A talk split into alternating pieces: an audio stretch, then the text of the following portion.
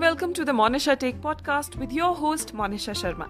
And this is the show about poetry, positivity, philosophy, motivation, introspection, storytelling and everything in between.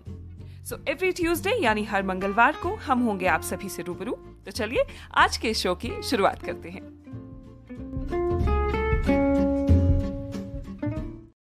This podcast was created on Hubhopper Studio. If you wish to start your own podcast for free, visit studio.hubhopper.com or download the mobile app on the Google Play Store.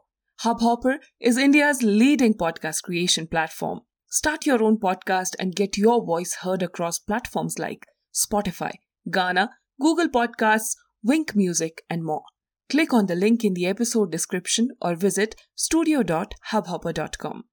Namaskar. The Monisha tech podcast के एक और episode में आप सभी का स्वागत है। तो आज के एपिसोड में मैं आप सभी के लिए एक बहुत ही मज़ेदार कहानी लेकर आई हूँ।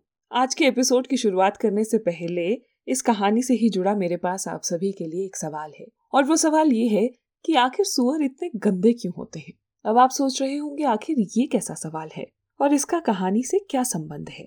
तो दरअसल बात ये है कि आज की कहानी सुअर पर ही है। और अगर आप जानना चाहते हैं कि सुअर इतने गंदे क्यों होते हैं तो आपको आज की इस कहानी को अंत तक सुनना होगा। तो चलिए, वक्त जाया ना करते हुए आज की इस कहानी की शुरुआत करते हैं। तो भारत के उत्तर पश्चिमी इलाके में एक घना जंगल है। इस घने जंगल में खूब वर्षा होने के कारण यहाँ के पेड़ और झाड़ियाँ खूब लंबी, ऊँची और घनी होती हैं। तो एक बार की बात है कि इसी जंगल में बहुत से जानवर रहते थे। शेर, चीता, हिरण, खरगोश, जंगली सुअर और इसके अलावा और भी बहुत से जानवर। इन सभी जानवरों का राजा शेर था और सभी जानवर अपने राजा से डरते थे। लेकिन एक हैरानी की बात ये थी कि यहाँ का राजा अच्छा था। राजा बिना मतलब किसी को नहीं मारता था। जब उसे भूख लगती तो वह एक जानवर का शिकार करता और उसके बाद आराम से बैठ जाता। जब उसका पेट भरा होता तो वह जंगल में आराम से घूमता रहता। और राह में मिल रहे सभी जानवरों को देखकर मुस्कुराता। एक बार शेर ने भूख लगने पर एक जंगली भैंस को मारा। भैंस को मारने के बाद उसने इतना खाया कि आखिर में उसका पेट फटने लायक हो गया। खाना खत्म करने के बाद शेर को प्यास लगने लगी तो वे जंगल के समीप एक तालाब में चला गया। जैसे ही शेर तालाब के पास पहुँचा तो ठीक उसी समय एक मोटा ताज़ा जवान जंगली सुअर उसी तालाब में पानी पीने पहुँचा था। बेचारे सुअर ने जैसे ही शेर को देखा तो उसकी टांगे कांपने लगी। उसने एकदम से अपनी सांस रोकी और अपने आप को जितना स्थिर रख सकता था, उतना स्थिर रखकर खड़ा हो गया। वह बस इसी उम्मीद में था कि कहीं शेर उसे देख ना ले, मगर शेर उसे देख चुका था। शेर इतने मोटे, ताजे, जवान सुअर को छोड़ना नहीं चाहता था। सुअर को देखकर शेर के मुँह में पानी आने लगा। चुपके चुपके सुअर को देखते हुए शेर ने सोचा, जंगल के राजा के लिए इससे बेहतर खाना और क्या हो सकता है? इसे पकड़ना तो बहुत कठिन भी नहीं होगा। एक ही झपटा मारूँगा और ये सुअर मेरे मुँह में होगा। लेकिन अभी तो मेरा पेट भरा हुआ है तो मुझे इस सुअर को डराना नहीं चाहिए, वरना ये मुड़कर दूसरी बार तालाब पर नहीं आएगा। ये सोचते हुए शेर पीछे मुड़ा और ऐसे जताते हुए कि उसने सुअर को देखा ही नहीं है, जंगल की ओर लौट गया। जैसे ही शेर झाड़ियों में अदृश्य हो गया, सुअर की जान में जान आई। अब उसकी हिम्मत लौटने लगी थी और इस लौटी हिम्मत के साथ सुअर में आ गया घमंड। सुअर ने अपनी गर्दन ऊँची करते हुए ज़ोर ज़ोर से कहना शुरू किया, क्या लगता है तुम्हें, शेर इस तरह से चला क्यों गया? क्या ऐसा है कि इसने मुझे देखा नहीं था? नहीं, शेर ने मुझे देखा था, लेकिन वो मुझे देखते ही घबरा कर भाग गया। ये जंगल का राजा तो बूढ़ा और कमज़ोर हो गया है। आखिर मेरे जैसे जवान मोटे ताजे सुअर के आगे इसकी क्या औकात? मुझे तो लगता है कि जंगल के राजा को अब अपना पद छोड़ देना चाहिए और मेरे जैसे किसी जवान सुअर को जंगल का राजा बनने का मौका देना चाहिए। मुझे लगता है कि मैं ही अब इस जंगल का राजा बन सकता हूँ। जैसे ही मैं जंगल का राजा बन जाऊँगा, मैं जंगल के बाकी जानवरों को अपना नौकर बना दूँगा। जंगल के जानवरों को नौकर बनाने की सोच से ही छोटे से ही सुअर में और घमंड आ गया। उसका घमंड इतना बढ़ गया कि वो ज़ोर ज़ोर से शेर पर अब चिल्लाने लगा।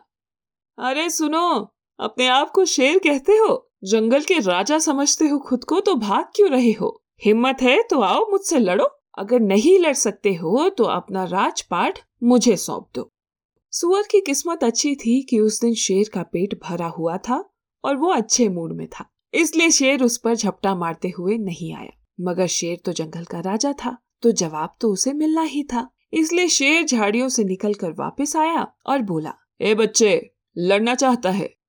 ऐसा कर, दो दिन बाद इसी समय इसी जगह पर मिल, फिर देखते हैं कि कौन ज़्यादा ताकतवर है। अभी इस समय पर सुअर में भी बहुत हिम्मत थी तो वो भी जोश में बोल पड़ा हाँ हाँ ठीक है, दो दिन बाद इसी जगह, इसी समय देख लूँगा मैं तुम्हें। सुअर का जवाब सुनकर शेर बोला, तुम्हारे पास जीने के लिए केवल दो दिन बाकी है। जाओ जी लो अपनी ज़िंदगी। शेर की इस बात का सुअर पर कोई असर नहीं पड़ा। वह झूमते हुए जंगल में अपने दोस्तों के पास लौट गया। जंगल में उसके दोस्त उसे इतना खुश देखकर हैरान थे। आखिर इसने आज खाया क्या है? ऐसा क्या खा रहे हो दोस्त? इतने खुश क्यों हो? सुअर ने पूछ हिलाते हुए कहा, अब तो तुम्हें मुझसे इज़्ज़त से बात करनी पड़ेगी। मैं जंगल का राजा बनने वाला हूँ। तुम जंगल के राजा बनोगे? हाँ। मैं इस जंगल का राजा बनने वाला हूँ। तुम्हें पता है आज क्या हुआ? आज मुझे जंगल के तालाब के समीप एक बूढ़ा शेर मिला। मैंने उसे चुनौती दी, मगर वो तो डरकर भाग गया। हमने दो दिन बाद उसी तालाब के किनारे लड़ने का फैसला किया है। ये बूढ़ा शेर तो अब गया। मैं उसे एक ही लात मारकर खत्म कर दूँगा और उसके बाद राजा बन जाऊँगा। सुअर की ये बात सुनकर उसके दोस्तों की आँखें खुली की खुली रह गई। कुछ देर तक उनमें से कोई घबराहट से कुछ बोल ही नहीं पाया। थोड़ी देर बाद उनमें से एक दोस्त बड़ी हिम्मत जुटाकर बोला, क्या तुमने शेर को चुनौती दे दी है? तुम्हारा दिमाग ठीक है? अरे, मूर्ख! शेर ने तुम्हें आज छोड़ दिया क्योंकि उसका पेट भरा हुआ था। अब दो दिन बाद वो तुम्हें नहीं छोड़ेगा। जब उसके सभी दोस्त यही बात कहने लगे तो सुअर को इस बात का एहसास हुआ कि शायद उसने गलती कर दी है। अब वो एक बार फिर घबराहट से कांपने लगा। हे भगवान ये मैंने क्या कर दिया? अब मैं क्या करूँ? क्या मैं जंगल छोड़कर चला जाऊँ? नहीं, ऐसा करता हूँ मैं मैं मैं मैं तालाब के पास ही कभी नहीं जाऊँगा, ठीक है? ऐसे करके मैं बच जाऊँगा क्या? क्या करूँ? तुम भी बताओ ना मैं क्या करूँ? देखो, अब तुम ऐसा नहीं कर सकते। अगर तुम तालाब के पास नहीं जाओगे तो जंगल का राजा शेर सभी सुअरों के खिलाफ जंग छेड़ देगा। शेर को चुनौती तुमने दी है। अब इसे भुगतना भी तुम्हें ही पड़ेगा। नहीं नहीं, ऐसा मत बोलो, कुछ तो तरकीब बताओ, नहीं सुनो ना। तुम तो मेरे दोस्त हो, कुछ तो तरकीब बताओ। सुअर अब गिड़गिड़ाने लगा। देखो, हम तुम्हारी मदद करना चाहते हैं, लेकिन अभी तो हमारे दिमाग में कोई भी तरकीब नहीं सोच रही है। तुम ऐसा करो कि जंगल के सबसे बूढ़े सुअर के पास चले जाओ, शायद वो तुम्हें बचा सके। सुअर वक्त जाया न करते हुए सीधे बूढ़े सुअर के पास पहुँच गया। बूढ़ा सुअर उस समय खाना खा रहा था। जैसे ही इस छोटे सुअर ने उसे पूरी कहानी सुनाई तो पहले तो उसने खाना छोड़कर उसे खूब डांट लगाई और फिर उसके बाद कहा कि, रुक जाओ, अब मुझे इसका कोई उपाय सोचने के लिए वक्त दो। तुम यही बैठो, मैं सोचता हूँ। मुझे बचा लीजिए। आप जैसा बोलेंगे, मैं वैसा ही करूँगा। आप बस मुझे बचा लीजिए। बूढ़े सुअर ने कुछ देर सोचा और कहा, एक तरीका है। अगर तुम्हारी किस्मत अच्छी रही तो तुम शायद बच जाओगे। अब ये छोटा सुअर खुशी से नाचने लगा। बताइए ना, जल्दी बताइए ना क्या तरकीब है। आप जैसा बोलेंगे मैं वैसा ही करूँगा। बूढ़े सुअर ने धीमे स्वर में दूसरे सुअर के कान में कहा, देखो, शेर के पास जाने से पहले तुम अपने आप को कीचड़ मिट्टी में डुबो देना। अपने आप को जितना हो सके उतना गंदा बनाकर ले जाना। फिर देखते हैं क्या होता है।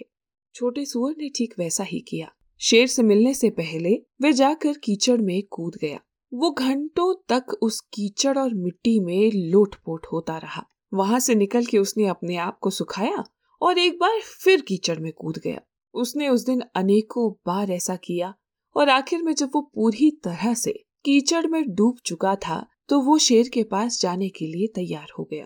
पूरी तरह से कीचड़ और मिट्टी में डूबा सुअर अब कीचड़ का गुब्बारा सा लग रहा था।